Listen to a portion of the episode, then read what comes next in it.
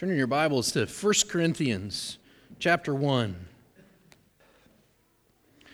1 Corinthians chapter 1. I'm going to read verses 1 through 9 and then we will pray one more time. 1 Corinthians chapter 1 verse 1. Paul, called by the will of God to be an apostle of Christ Jesus, and our brother Sosthenes, to the church of God that is in Corinth to those sanctified in Christ Jesus, called to be saints together with all those who in every place call upon the name of our Lord Jesus Christ, both their Lord and ours. Grace to you and peace from God our Father and the Lord Jesus Christ. I give thanks to my God always for you because of the grace of God that was given you in Christ Jesus that in every way you were enriched in him in all speech and all knowledge, even as the testimony about Christ was confirmed among you, so that you are not lacking in any gift as you wait for the revealing of our Lord Jesus Christ, who will sustain you to the end, guiltless in the day of our Lord Jesus Christ. God is faithful, by whom you were called into the fellowship of his Son, Jesus Christ our Lord. Father, even as we read this, we are struck by your grace and the peace that can only come from our great God and Savior. Father, I pray that you would give us what we need today. Help us to understand how you save us. We pray this in uh, your Son's name. Amen. What does the gospel do to a church? What does the gospel do to a church? We know that the gospel brings new life to individuals. In fact, we're going to talk about that here in a little bit. We know that sometimes the gospel even changes entire families, sometimes even for generations, and some of your families are testimony to that. We know that the gospel can change in reality entire nations even, even bringing real life into communities as newly converted Christians begin to truly love one another. And we see the, the founding of, of not only churches and missions, but even orphanages and schools and hospitals as the gospel spreads through a land. But what about for individual churches? What does the gospel do? Or let me just expand that a little bit and say, what does the proclaimed Word of God do to a church over a period of time? Say, over a lifetime, a generation? Well, the answer to this is what we're going to see as we spend some time in uh, the, uh, really for the foreseeable future, studying this first letter of the Apostle Paul to the church in the city of Corinth. Paul will famously say in chapter 2, verse 2, he says, For I decided to know nothing among you except Jesus Christ and Him crucified. Now, some have taken that verse and, and they've sort of twisted it a little bit to mean that the other stuff just isn't important. That studying the deep truths of Scripture and, and coming to understand the, say, the big words of the Bible are simply not necessary. Just Jesus, man. That's all you need. But that's not what Paul is saying. That's not what he's saying in chapter 2, verse 2, especially when you read the rest of the letter. In fact, 1 Corinthians is a letter of great theological depth, and it's written, get this, to a very worldly church. People who probably didn't understand it all when the pastor likely first stood up and, and read the letter to them that first time.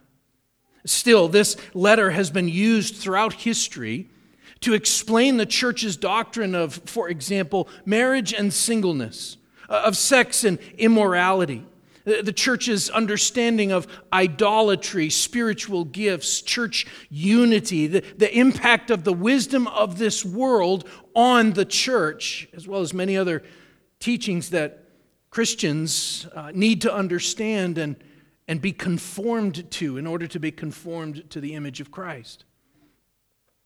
And so, in this letter, Paul gives his longest theological explanation of the resurrection, chapter 15. And the most famous teaching on Christian love in all of literature, in all of history, chapter 13, 1 Corinthians 13. Sometimes Paul writes with joy and encouragement. Sometimes he writes with rebuke and admonition as he reveals his deep concern for a church that has been so easily drawn back into the wisdom of this age. Yet he corrects them because he so dearly loves them, as, as we can clearly see in passages like chapter 4, verses 14 and 15, where he writes this I do not write these things to make you ashamed, but to admonish you as my beloved children. For though you have countless guides in Christ, you do not have many fathers. For I became your father in Christ Jesus through the gospel. Paul considered the, the members of the church at Corinth to be his own children because he'd led so many of them to Christ. We can read in Acts chapter 18 that, that Paul ministered in the city of Corinth for about a year and a half. In fact, eight, chapter 18 of Acts, verse 4 says, And he reasoned in the synagogue every Sabbath and tried to persuade the Jews and Greeks. And then in verse 11, he, he tells us this and he stayed a year and six months teaching the word of God among them. Many of the Corinthian Christians, those who were converted, were converted under his ministry. They owed their salvation and their knowledge of the scriptures to the preaching and teaching ministry of the Apostle Paul. But who was Paul? It's the first word of the letter Paul called by the will of God to be an apostle of Christ Jesus. Who was Paul? Why was Paul an authority over the church at Corinth? He wasn't a, an officer of that, that specific church, so, so he's not one of their elders, he's not one of their deacons, yet he writes to them with a clear authority. And in fact, in, in many places, it's, it's pretty clear that they've actually written to him for guidance, and this letter is a response to them. So it's obvious that they view Paul as an authority. That will be clear as we work our way through this. But they do view Paul as an authority. So the answer to that question, why Paul or who was Paul, is right here in this very first verse. This is where we're going to spend our time this morning. Verse 1. Paul, called by the will of God to be an apostle of Christ Jesus, and our brother Sosthenes. So we're going to spend most of our time looking at the apostle Paul and specifically his conversion and what gives him the sort of the moral authority to write this letter. But I just want to briefly mention that Sosthenes, which is one of the best names to say out loud in the New Testament, Sosthenes was probably Paul's secretary. Most likely, he, he dictated, Paul dictated this letter for Sosthenes to write. And he was a Christian. Sosthenes was a Christian. Paul calls him brother. He's also mentioned in Acts chapter 18, verse 17, as having been the leader of the synagogue in the city of Corinth at one time. In fact, that passage, Acts 18, tells us that he was beaten by Paul's enemies. So Sosthenes had been converted by Paul's preaching, and he would have been well known to the church there in Corinth. But I want to, as I said, I want to focus our attention on the Apostle Paul this morning. And so that we can understand how Paul could write the things that he does in this letter, we really need to start at the beginning. We really need to remember that when, when Paul writes things like, listen to what he will say to them in chapter 6 this is verses 9 through 11. He says, Or do you not know that the unrighteous will not inherit the kingdom of God? Do not be deceived. Neither the sexually immoral, nor idolaters, nor adulterers, nor men who practice homosexuality, nor thieves, nor the greedy, nor drunkards, nor revilers, nor swindlers will inherit the kingdom of God. And such were some of you. But you were washed you were sanctified. You were justified in the name of the Lord Jesus Christ and by the Spirit of our God. When Paul writes that, those are hard words. And when he writes that, he could have, he could have easily put himself into that category. Now, maybe his particular lifestyle of sin wasn't listed there, but he called himself the, the chief of sinners when he was writing to Timothy. In fact, Paul's sin was in many ways the, the complete opposite of the Corinthians' list of sins there. Paul was completely self righteous, and his heart was filled with murder and hatred. Turn over to Acts chapter 9. We're going to be looking at Paul's conversion this morning. And as I read this, I'm going to read verses 1 through 9. This is really where we're going to be this morning. Keep in mind, as I read this, keep in mind the words that he had said to the Corinthian church, and such were some of you. Just keep those words in mind as I read Acts 9, verses 1 to 9.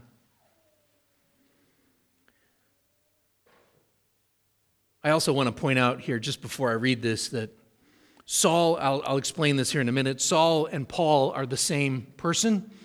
I'm going to use that interchangeably today. I'm sorry if it's confusing. It confuses me sometimes. I will just just understand it's the same guy.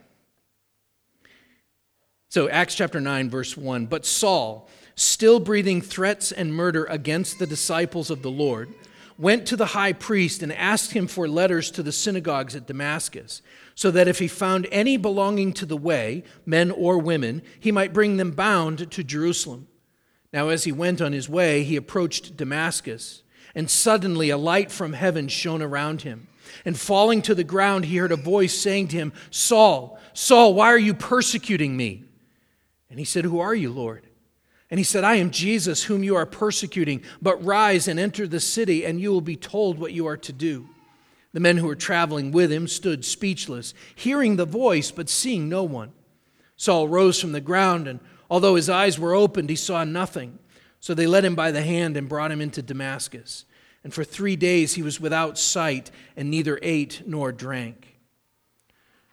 As we um, consider the grace of God in the lives both of the Corinthians and the Apostle Paul, I am convinced that we need more than anything else to understand the doctrines of grace, the teaching of the grace of God in salvation as I worked through these passages this week, I was struck by three truths about our salvation. First, how depraved we are as sinners. Remember that phrase, and such were some of you. How depraved we are as sinners. Secondly, though, how unconditionally God makes us his own. Look at Paul how unconditionally God makes us his own. And then, third, how irresistible is his grace. God created us to worship him, God saves us to worship him. And when we understand these truths about our salvation, as Paul, uh, we, we will begin to, as Paul uh, writes to in, in Ephesians, we will begin to have strength to comprehend with all the saints what is the breadth and length and height and depth, and, and to know the love of Christ that surpasses knowledge, that our, that our hearts may be filled with the fullness of God. So, the question I asked at the very beginning was what does the gospel do to a church?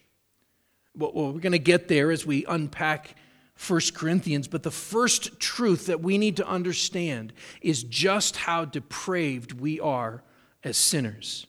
This is sometimes known as the doctrine of total depravity. Total depravity. The very first Christian martyr was Stephen. It wasn't Jesus, he was not a martyr.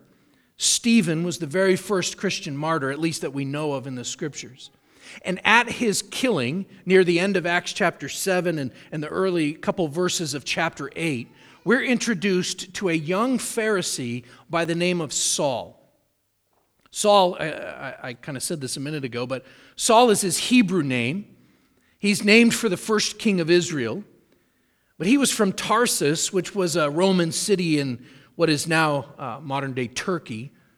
And as a result, while he was ethnically and religiously Jewish, he also was a, an official Roman citizen, which gave him certain rights and privileges and standing in society.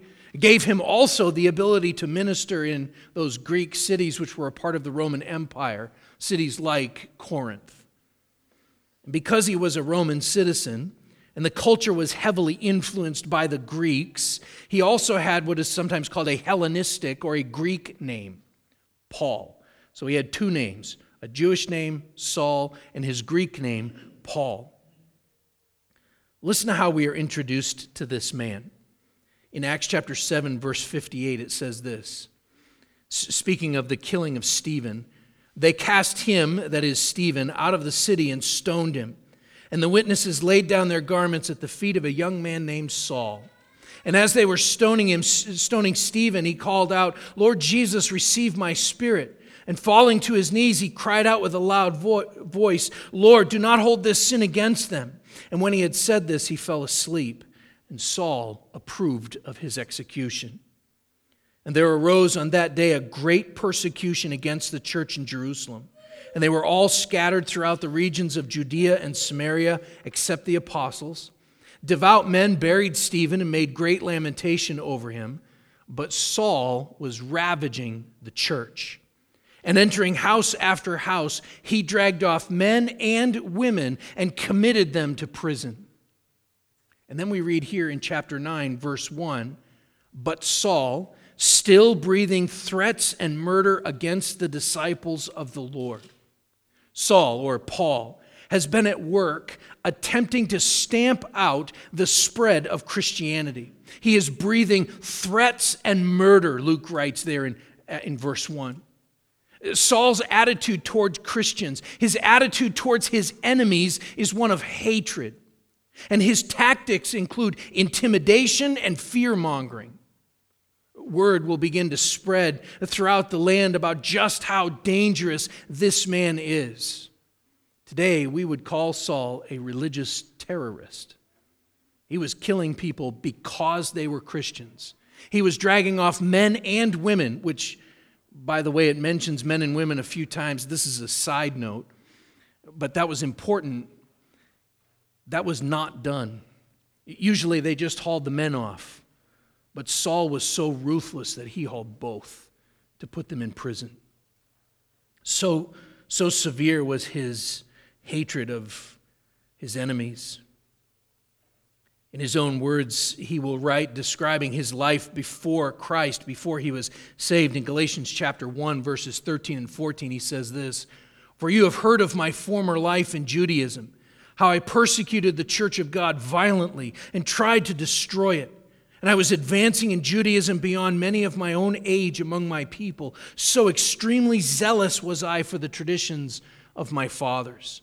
Saul was eager to persecute Christians. In his eyes, nowhere was safe, no border could stop him. He's coming after you. But he did need permission. Saul needed the permission of the high priest to travel to Damascus for the purpose of arresting Christians. He needed, basically, he needed an arrest warrant. This is what the end of verse 1 and verse 2 tells us. But nevertheless, his attitude was seething with threats. Saul, think about this. Saul needed permission, but the gospel needs no permission. Saul needed permission, but the, Jesus needs no permission. He needed permission to capture Christians, but the gospel needs no further permission to capture the hearts because God has already, in fact, He's already given us the Great Commission. Go and make disciples, He says. Saul needed permission, and Jesus said, I don't need anybody's permission. You're mine.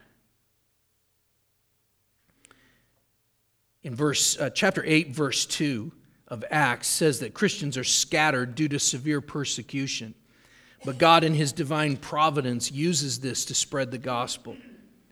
Well, nevertheless, here we are seeing Saul setting out in hot pursuit of Christians. And we need to note that Saul, I, I, said this, I guess, we, we, we need to be sure to understand that Saul is, is going after both men and women because he is ruthless. I can't stress enough how ruthless Saul is, how much of a terrorist uh, and a fear mongerer he would raise fear in the hearts of Christians everywhere. The best way to describe him is to say that he was an enemy of God. He is opposed to God's Son. He is opposed to God's way of salvation. And this is not unique to Saul. The same is true for those at the city of Corinth. And such were some of you, he says. It's true for all who are not God's children. It's true for all who have not repented and believed. The same is true for us apart from Christ's intervention.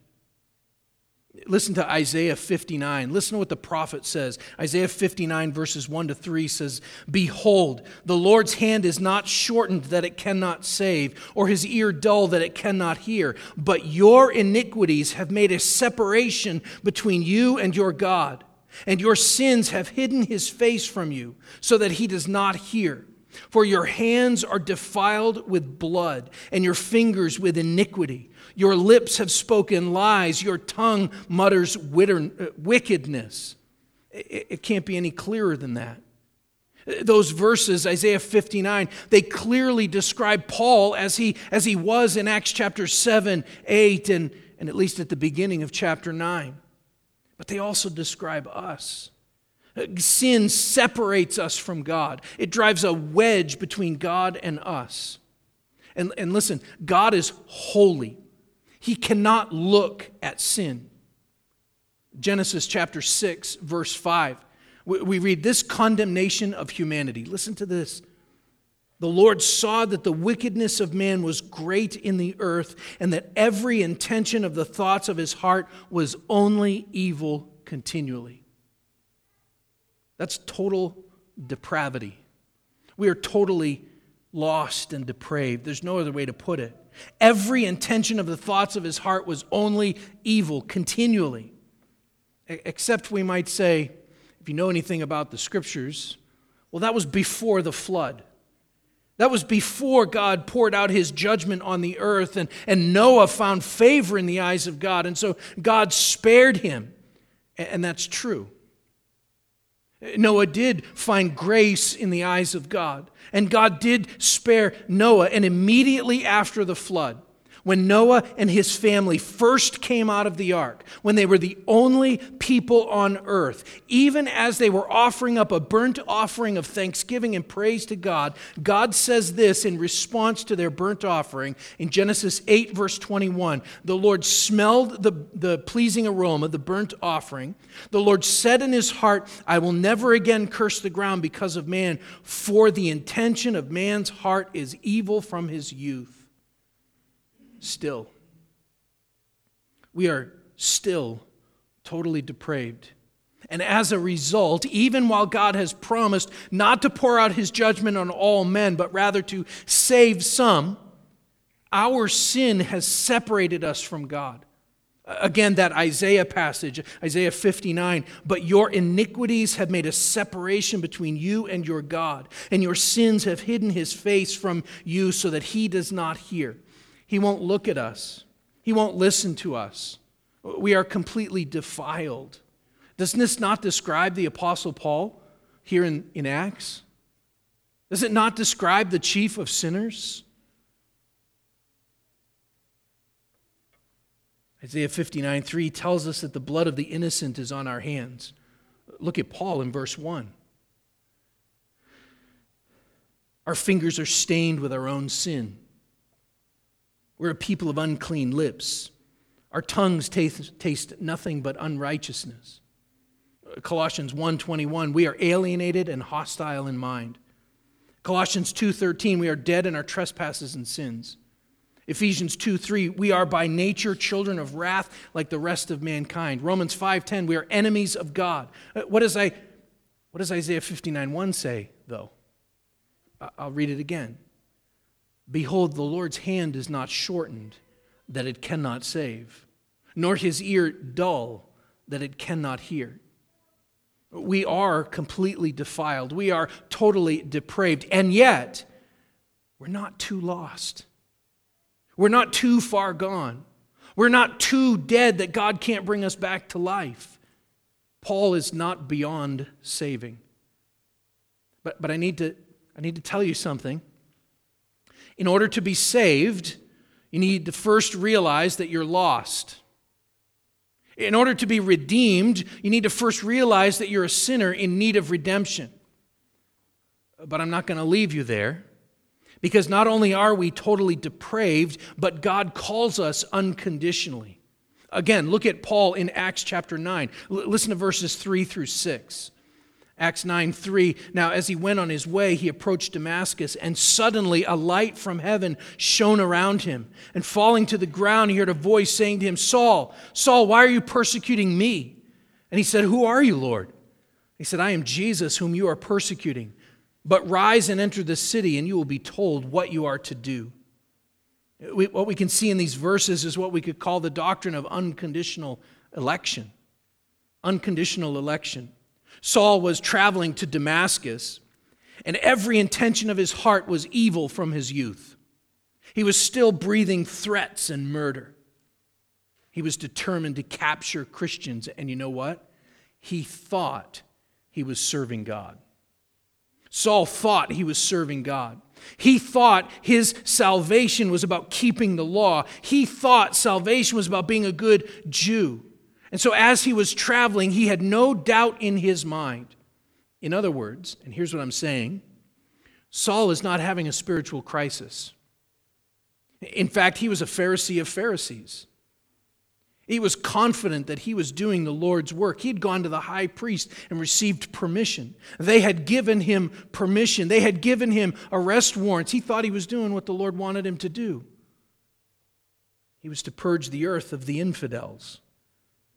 He was on a mission from God, or so he thought, until he saw the light. Now, let me just interject right here that Jesus did not look down from heaven and say to himself, Hey, there's an intense guy, and he's willing to travel. He's going to make a great missionary. Jesus saw a vile, wretched sinner, and he confronted him. He confronted him. He confronted Saul really in two ways. He confronted him with his glory, and he confronted him with his word.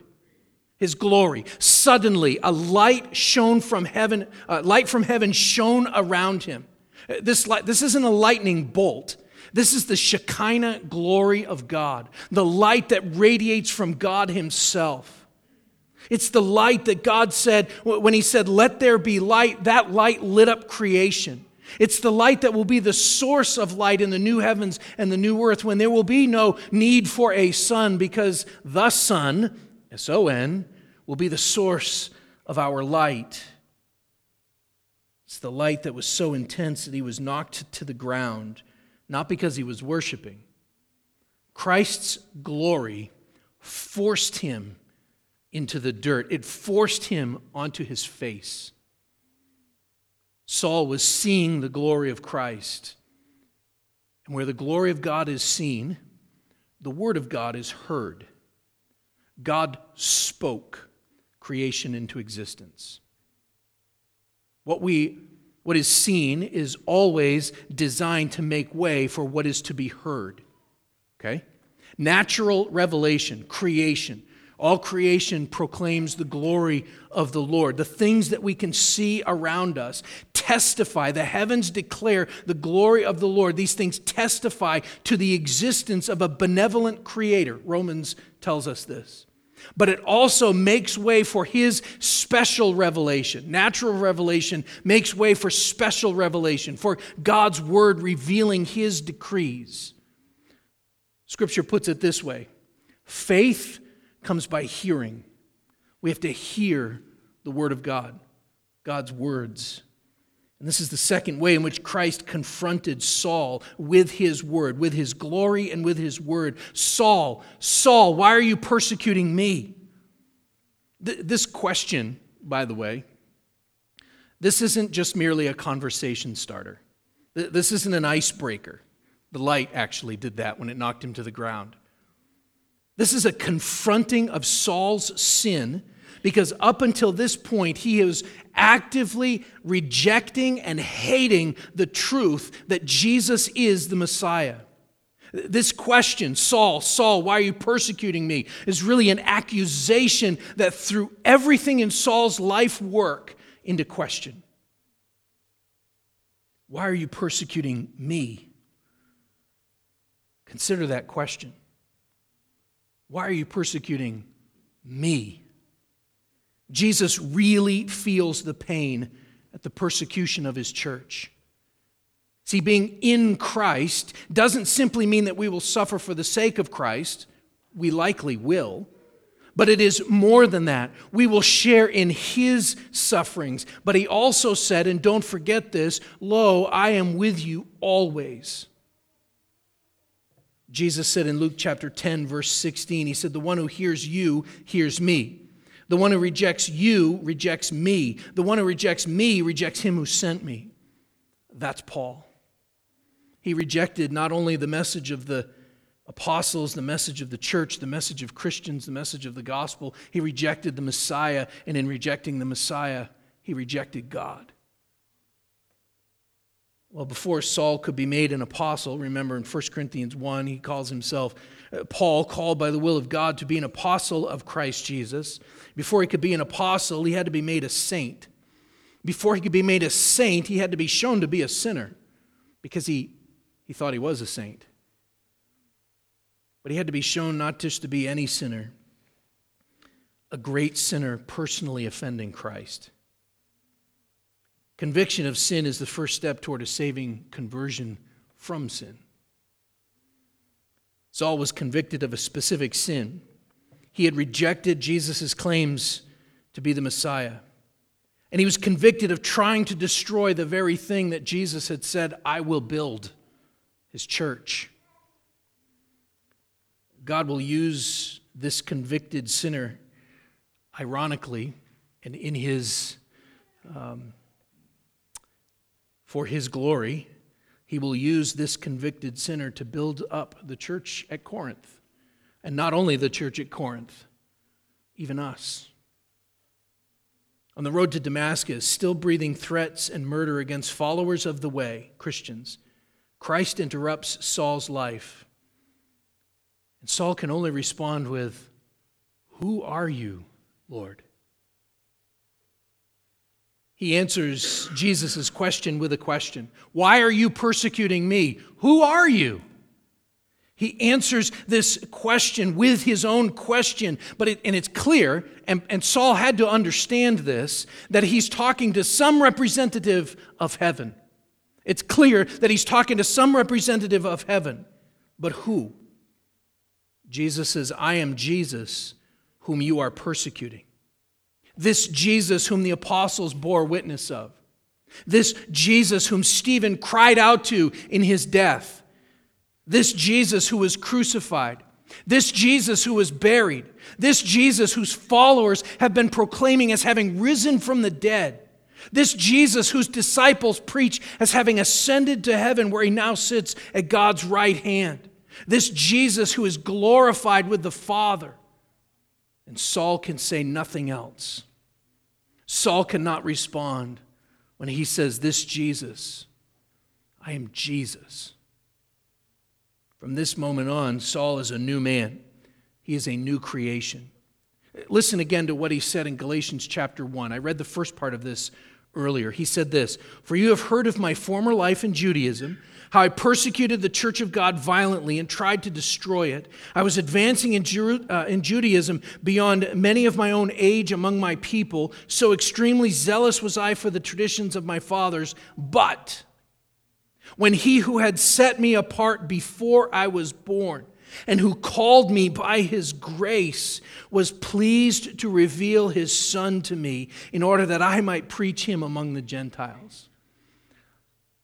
Kind of an understated way of saying, I saw the glorious Jesus. He knocked me into the dirt and saved me when he should have poured out his wrath on me.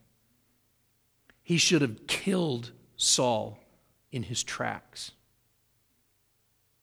But when he who had set him apart before he was born and called him by his grace was pleased to reveal his son to me, he says, in order that I might preach him among the Gentiles. This is unconditional election. God chooses us despite us. Paul did nothing deserving his salvation. Look in, in this account, look at what Paul does next. Or, or re- really, we could say, look at what he doesn't do. There's no argument. Eh, eh, there's also no altar call. Saul would laugh at the notion, I have decided to follow Jesus. He didn't decide to follow Jesus, he has no choice. He is on the ground. He's knocked down. He is blinded. He's confronted with his own sin. And then in verse 6, Jesus tells him to get up and go to the city where he's going to be told what to do. He didn't want a choice. Paul will write in, in uh, Philippians chapter 3, verse 8, he says, Indeed, I count everything as loss because of the surpassing worth of knowing Christ Jesus my Lord. In this moment, he lost everything, and he didn't care because Jesus spared his life and called him to something totally different that he doesn't even know yet. That Saul is chosen drives him to worship it drove him to praise. It drove him to preach. It drove him to witness. A, a, a, man who has been called the, the greatest evangelist since the Apostle Paul. Maybe that's a stretch, but he's been called that sometimes. George Whitefield. He said, The doctrines of our election of free justification in Christ Jesus are daily more and more pressed upon my heart. They fill my soul with a holy fire and afford me great confidence in God my Savior. If our salvation is all the work of Christ, as it is for Paul here, clearly, if our salvation is all the work of Christ, how confident can we be? Knowing that He has done this, that He has called us God unconditionally makes us his own. He didn't make Saul clean up his act, he just convicted him of sin and saved him. And how, how irresistible is his grace? How irresistible is God's grace? Look at verse 7 there, Acts 9 7. The men who were traveling with him stood speechless, hearing the voice but seeing no one. In other words, this was not a subjective, personal, kind of mystical experience for Saul. This was a real, concrete event in his life. I have no doubt that uh, the Apostle Paul could give you the time and date and probably the exact moment on that road to Damascus of where Jesus knocked him down and saved him. And what they witnessed here, his companions in verse 7, it left them speechless. They had no idea what was happening. But they had to understand that this was a very big deal. These guys were no dummies. These also were devout Jews. They were going with him to assist him in the work that he was doing. It's likely, probable, that they were part of the temple guard. These were, these were like police officers, uh, royal Jewish police officers. And so Saul had witnesses to, to this event. He could not have gotten away with fabricating it. This was not something that happened when he was alone in the wilderness and nobody else saw. In fact, those things Saul doesn't tell us about. He just says, I was alone in the wilderness with Jesus for a few years. But Luke here tells us exactly what happened. And there were witnesses. And look at verses 8 and 9. Saul rose from the ground, and though his eyes were opened, he saw nothing. So they led him by the hand and brought him into Damascus, and for three days he was without sight and neither ate nor drank. Uh, the irony is pretty rich here. Um, Jesus said uh, more than one occasion that he came to give sight to the blind. Saul is now blinded, but as you can see, and it alludes to this in verse 9, and you know from later on, this uh, blindness is temporary. He's blinded but he is in reality able to now fully see. And this temporary blindness is probably the result of seeing God's glory, but it wasn't judgment. Instead, I think what's happening is that the, the physical appearing of Jesus left a mark on Saul. But beyond the physical, God also used this moment to set apart Paul for a specific task. Again, remember how he begins this letter to the church at Corinth. Paul, called by the will of God to be an apostle in Christ Jesus. Jump down to Acts 9 15, where, where Jesus tells a man named Ananias to go and get Saul. just jump down a kind of in the middle of that next paragraph. But the Lord said to him, that is Ananias, Go, For he is a chosen instrument of mine to carry my name before the Gentiles and kings and the children of Israel. Jesus is giving this Ananias insight into, into Saul's specific calling and God's plan for his life. Saul will be a chosen instrument. He will be someone whom God has set apart for a very specific task. Yes, he will be a missionary, but he will be unlike any other missionary who has ever lived even since then. He's going to be a pastor, but he's going to be different from all other pastors. He's going to be an apostle. He's even going to be different from the other apostles. He is going to be one who has been sent by Christ and giving, given his specific authority to build up the church. This is the, the job of an apostle, uh, one who is sent, sent by Christ with Christ's authority to build up the church. And yet, even though Saul is set apart as someone very unique, all Christians have this in common with him He's an instrument in his Redeemer's hands. He is a, a jar of clay carrying a priceless treasure, as we read in chapter 4 of 2 Corinthians. Paul would be used in mighty ways, unique ways, and he understood himself to be set apart for the gospel of God.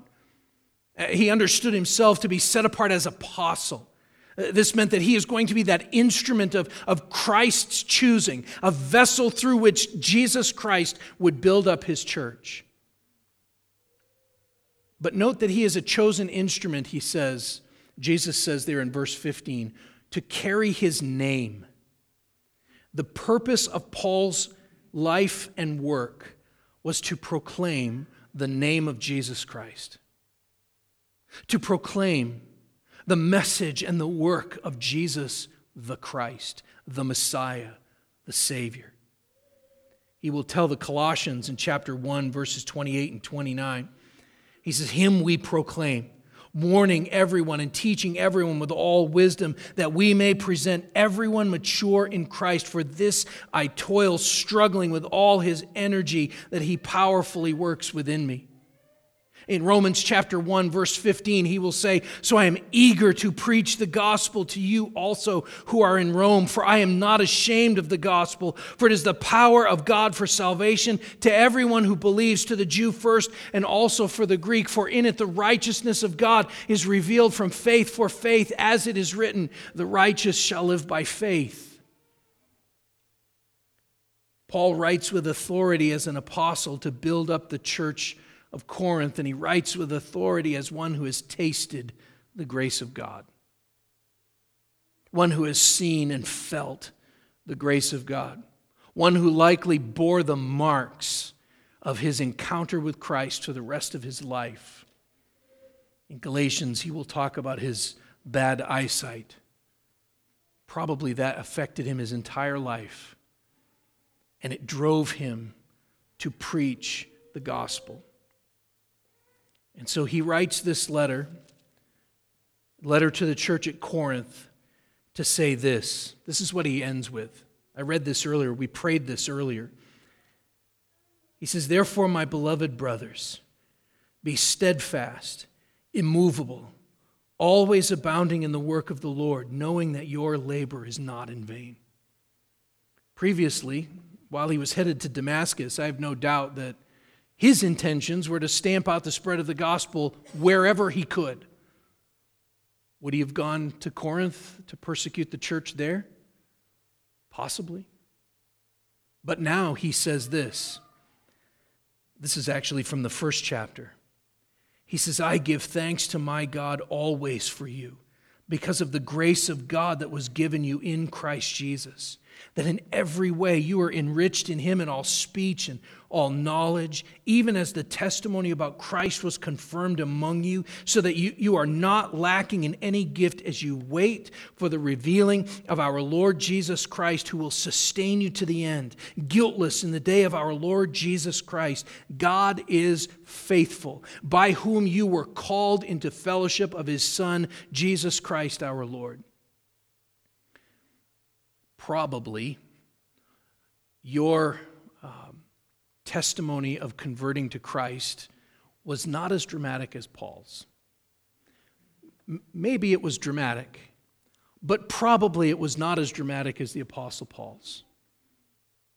But you were called, he says, God is faithful, by whom you were called into the fellowship of his Son, Jesus Christ our Lord. We've been called into fellowship with Jesus Christ.